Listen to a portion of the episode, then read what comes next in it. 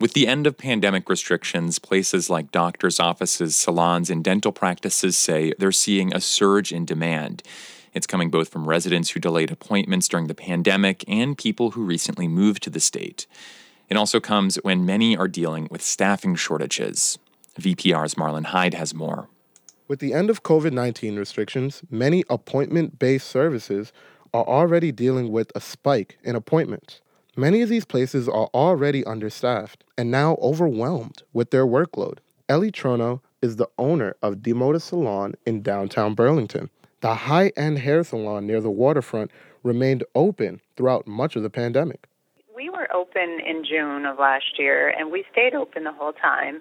And I, it always felt, we always felt safe. Everything felt great. Uh, we, we definitely stayed steady. But now there is just an explosion of customers. And I'm not sure if they're new and moving to the state. Some some of it seems like that.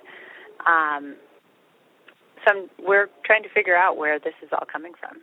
Online bookings are stacking up, creating a digital queue of eager customers. We do online booking, and we actually had deposit for um, about a week or so, just because people were hopping on and booking appointments.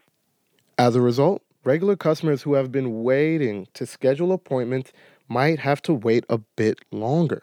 We've seen an increase in, in people requesting that aren't just our regular clients. So there's a new, uh, there's a flow of people out there that are looking for services, uh, and we're just having a, a little bit more of a challenge to accommodate them. So people are waiting a little bit longer, and we are we're doing as as best as we can to keep up with it.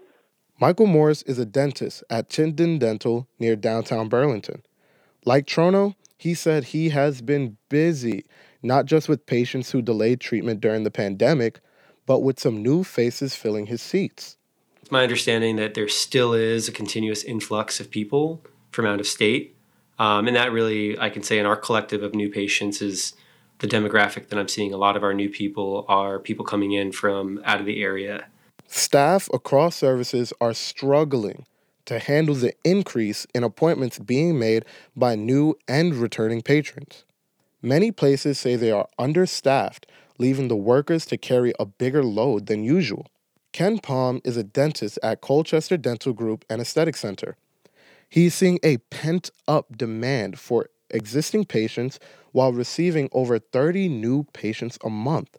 It's put a lot of pressure on the office because you know, just just managing that and integrating them into uh, the system with the existing patients that we have and patients, those existing patients who had delayed or um, uh, postponed treatment, it just created a, a, a greater backlog.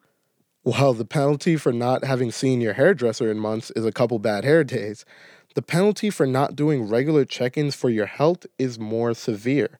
Health providers are starting to see the consequences of a year of pandemic delayed preventative and emergency care. Southwest Vermont Medical Center in Bennington is seeing a slight increase in routine visits and screenings, according to Ashley Jewett. She said the increase has been fueled in part by people who delayed appointments during the pandemic, and those delays could have severe long term consequences. Trey Dobson, doctor at Southwest Vermont Medical Center in Bennington, says he fears an increase in finding more advanced cancers, rotting and damaged teeth, among other chronic ailments. For VPR News, I'm Marlon Hyde.